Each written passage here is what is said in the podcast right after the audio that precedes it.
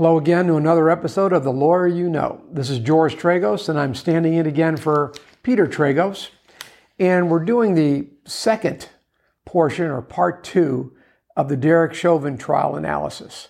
We'll try to give you the facts, we'll try to give you some opinions, and you can decide whether or not you agree or disagree with us. But it's important for everyone to know, and it's our purpose to let you know what's happening and what's happening in the legal community. So, most of this will be based on questions that we've been asked about the trial. We're in the second week now. And in week two, we've seen the state, the prosecution end. We've seen the defense put their case on. The defense has rested. And on Monday, there's going to be closing arguments. The state put on two weeks of witnesses, 38 witnesses altogether. The defense put on seven witnesses over two days, and that was their total case. And then, of course, we had the surprise to some that Derek Chauvin didn't testify. So let's go through some of the questions and find out what it is you want to know about the trial. First, why a bench trial and not a, a why a jury trial and not a bench trial? Well, first off, you've got a bench trial which is just the judge. But I can tell you, here's what lawyers think. With a jury, you've always got a chance. Even if you've got a weak case, it's possible the jurors will pick up on something that no one else thought of and find that to be reasonable doubt. For instance, you introduce photographs in the evidence. In that photo, there's a shadow. Some juror looks at that shadow and says, Aha, someone else was in the room. The lawyers never thought that, shadow had any significance at all. But a juror will make his decision based on something they found in the evidence. Jurors love to be detectives when they take the evidence back. So if you've got a jury, you've always got a chance, and it's the wisest move to go with a jury. Some people are questioning whether or not he even has a right to a fair trial. This is one of the most disturbing parts of this. The ACLU objected to the union paying for his defense, saying that police officers and the union are trying to clean up the police department. So, what message does it send to try to clean up the police department and yet you're still defending this man? The ACLU? Come on. They're supposed to be the group that always goes for the underdog to make sure that justice is done. They complain all the time about justice being done, the right to a fair trial, the presumption of innocence, and yet they don't want to give this man that same presumption. He paid union dues for years. He is entitled to that defense, and he's entitled to have his union pay for that defense.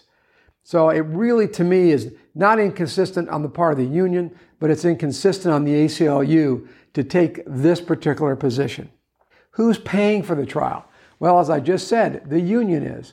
Uh, there's a fund of about a million dollars willing to pay for this trial. They're paying for the defense lawyer. They're paying for lawyers that are helping the defense lawyer. We've seen experts testify in the trial for the defense. They're paying for the experts.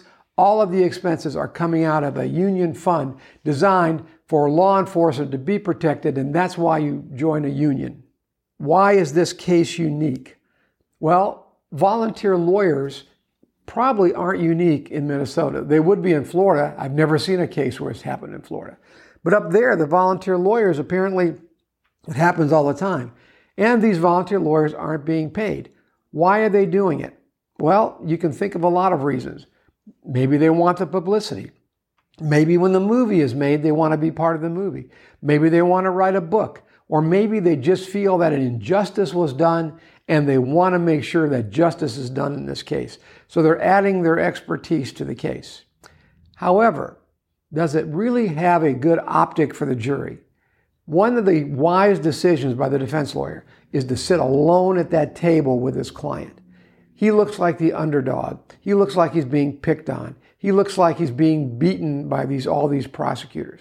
Whereas the prosecutors have rotated different groups, different people have done different parts of the trial, and it looks like they've got this huge army and they're going against one little David sitting over there.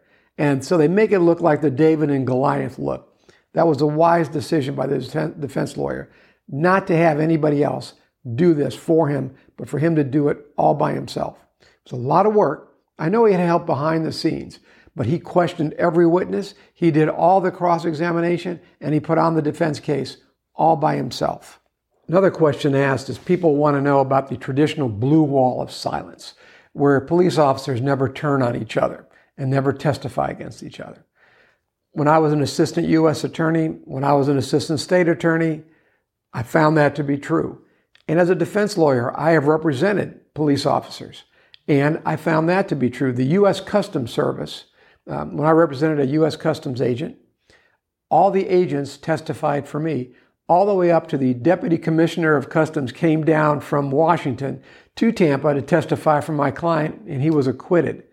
But they all gathered around him and supported him. And just like in this case, the union paid me, just like the union is paying uh, Derek Chauvin's attorney. In this case, and in today's atmosphere, I truly believe that is changing.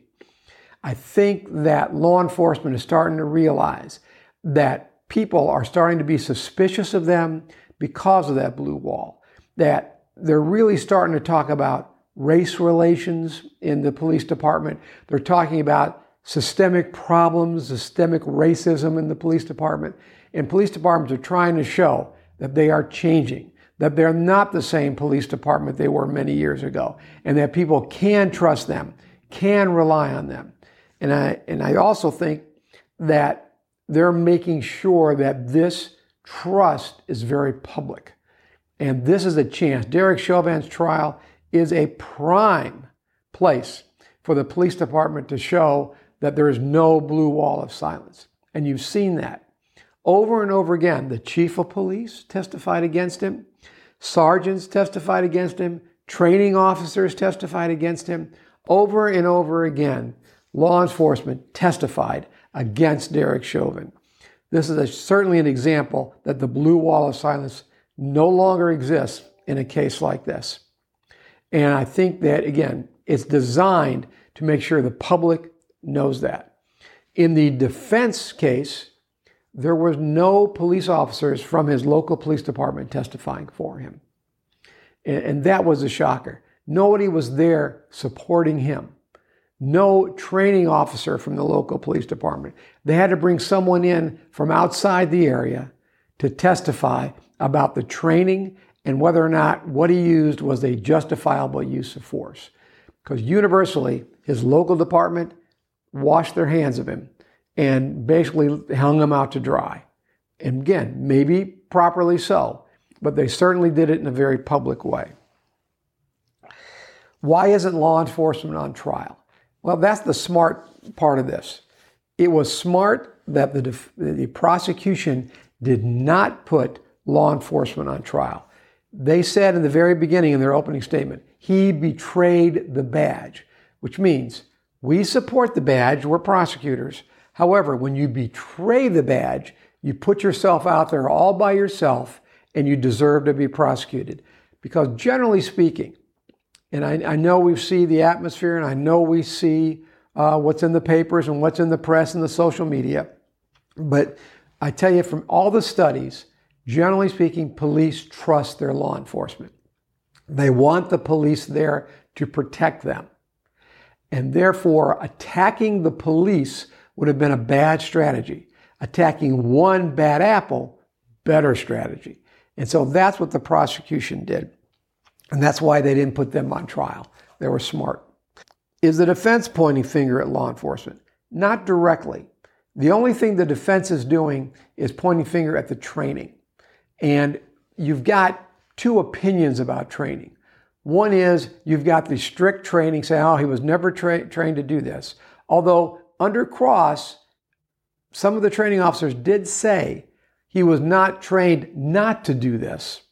He just wasn't trained to do this. And then the defense put out an expert saying what he did was acceptable under the circumstances. Has the case changed from opening statement? Not really. Uh, they did say in opening, the state made a commitment. We're going to show that it was oxygen deprivation. That commitment was made even though they had a medical examiner that wasn't so sure. The medical examiner kind of wavered and vacillated about it. He said it was homicide, and he's the one that actually did the examination. But then the state brought in tons of experts to say that it was asphyxiation from it being from the knee being on his neck for that nine minutes. That that deprived oxygen from either his heart or his lungs, which is the way everybody dies, by the way. Everybody dies by saying the heart and lungs stopped working. But the deprivation, the cause of the heart or the lungs stopping working, that was the, the reason. That's what they're looking for. What was the cause that they stopped working? The defense in, in the opening statement said this case is more than just the nine minutes of video.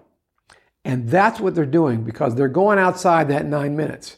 And in fact, the prosecution did too, because they all went back to training, use of force training. Was this acceptable under the circumstances? So, therefore, it, it really didn't change, but the defense really is going beyond because it has to go beyond those nine minutes. Derek Chauvin did not take the stand. That is not a bad decision. There was a lot of evidence. He's going to be cross examined about his police chief, he'd be cross examined about his training officer. They're better off keeping him off the stand. And although he made the decision, and we've also seen where the uh, uh, judge asked Derek Chauvin directly, and it's the first time he spoke during the trial, took his mask off. Are you sure? Is this your decision not to testify? We all know the defense lawyer advises him, but it is that constitutional right that's being waived. And when the judge asked him those questions, he said, It was my decision. So he did not testify. But did he really not testify? Don't forget that there was a body cam right after Derek, uh, right after the uh, Floyd was put into the ambulance. Here is what's recorded. These are Derek Chauvin's statements, and the jury heard these statements. We got to control this guy because he's a sizable guy and he looks like he's probably on something. The jury did hear Derek Chauvin's defense statement and did hear him say that. So it's not like he totally didn't testify, but he didn't open himself up for cross examination, which was the smartest thing he could have done. What has the defense put on in their case? Well, they put on approximately six or seven witnesses, not the defendant. These witnesses go to use of force and go to the science. The science is an interesting part. This was a doctor named Fowler who testified that Floyd had narrowing arteries, an enlarged heart, high blood pressure, drug use, the stress of his restraint, vehicle exhaust, and a tumor or growth on his lower abdomen that can play a role in high blood pressure. He says what should have been there or should have been on the uh, ME's report, not homicide, but undetermined. The argument is there were so many causes and so many factors out there that you cannot say what killed Mr. Floyd. So if you can't say what killed Mr. Floyd, if you can't say it was definitely the actions of Derek Chauvin, then a reasonable doubt has been raised. And that's the standard. All the defense had to do was raise a reasonable doubt. The next person was an expert on use of force. If the use of force was reasonable, if you talk about the crowds, and people did testify about the unruly crowds and how things looked like they were getting out of control out there. So if that distracted Derek Chauvin, if Derek Chauvin used reasonable force under the circumstances, or if there's a reasonable doubt about whether he did or didn't, it's a not guilty verdict.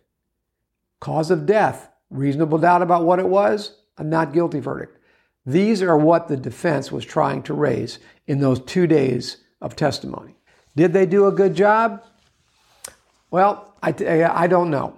The prosecution just, just buried them with the science and, and buried them with the use of force and talked about the people that actually trained him. They testified in this case. It's, it's hard, frankly, for me to believe that they totally discounted and totally raised a reasonable doubt in this case. So, my prediction I think it's going to be a guilty verdict. I think he's going to be found guilty, and I think that he is going to be sentenced. Now, whether he's found guilty of uh, what crime, I'm not sure, but I think it'll be the most serious crime of second degree murder. One of the uh, questions we get is how come this video can be shown over and over again on social media? Yet social media says all the time they are censoring videos, that they are not putting these violent crimes on video. They are not putting murders on video. Yet they've made the choice to completely and repeatedly show this video Mr. Floyd. Well, first off, it's a private company. All these companies can do whatever they want. They can waive their own rules whenever they want. Secondly, you have to ask is there a motive that they're doing this? Is there a reason they're doing this? And thirdly, is this of such great public concern that you have to put it on there because the public demands it and demands to see it? Obviously, it's a public, it, it was played in public in court, and it's been played repeatedly uh, all over the, the news and all over, the, so, all over social media. Then there's another question Has this case changed the way we view trials, the way we view these kinds of crimes? Ask yourself if this hadn't been on video, would we be having this trial? Would Derek Chauvin been charged if someone hadn't had an iPhone and video what happened? That is changing the way we live our lives. It's changing the way law enforcement conducts itself. Body cameras, that's changing the way we live our lives and conduct ourselves. And this trial, this trial has been a center of attention now for over two weeks. And it's going to be the center of attention next week. I wonder what would have happened and how things would have gone. Many of us were old enough to remember the O.J. Simpson trial. In the O.J. Simpson trial, it captivated everybody. Everybody watched it, but we didn't have this kind of social media then. We didn't have all this video playing all over the internet. And you remember, there was a movie made about OJ. Does anyone think there's not going to be a movie made about Derek Chauvin? And then, last but not least, in a suburb of Minneapolis, another black male was shot by law enforcement. And there's been a charge that came out of it.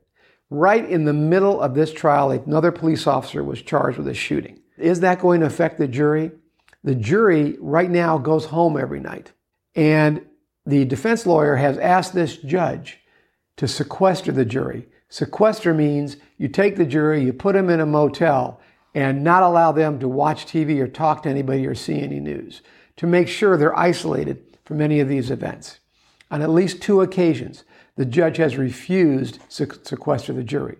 However, the judge told the jury uh, today that if they are deliberating, and when they deliberate, which way they will next week, after the closing arguments of the prosecution and the defense, the jury is going to be sequestered. They're going to be locked in a motel room. No outside contact other than what's monitored by law enforcement and the bailiffs that'll be watching them until they come out with a verdict. So they'll be locked, eating only with each other, talking only with each other, and deliberating only with each other. So it finally is going to be a sequester. So, uh, how are they affected by what happened in that suburb? How are they affected by the news? How's that jury affected by the protesters you know they see that are outside the courtroom when they walk in and out every day? No one really knows. All we can hope for is that the justice system works and that jurors are people who listen to the jury instructions are not influenced by other things other than the evidence that are in, in the courtroom. That's all they can make their decision on. So let's hope it works. We will be back, I'm sure, after the verdict. We'll talk about it and we'll see what the aftermath is.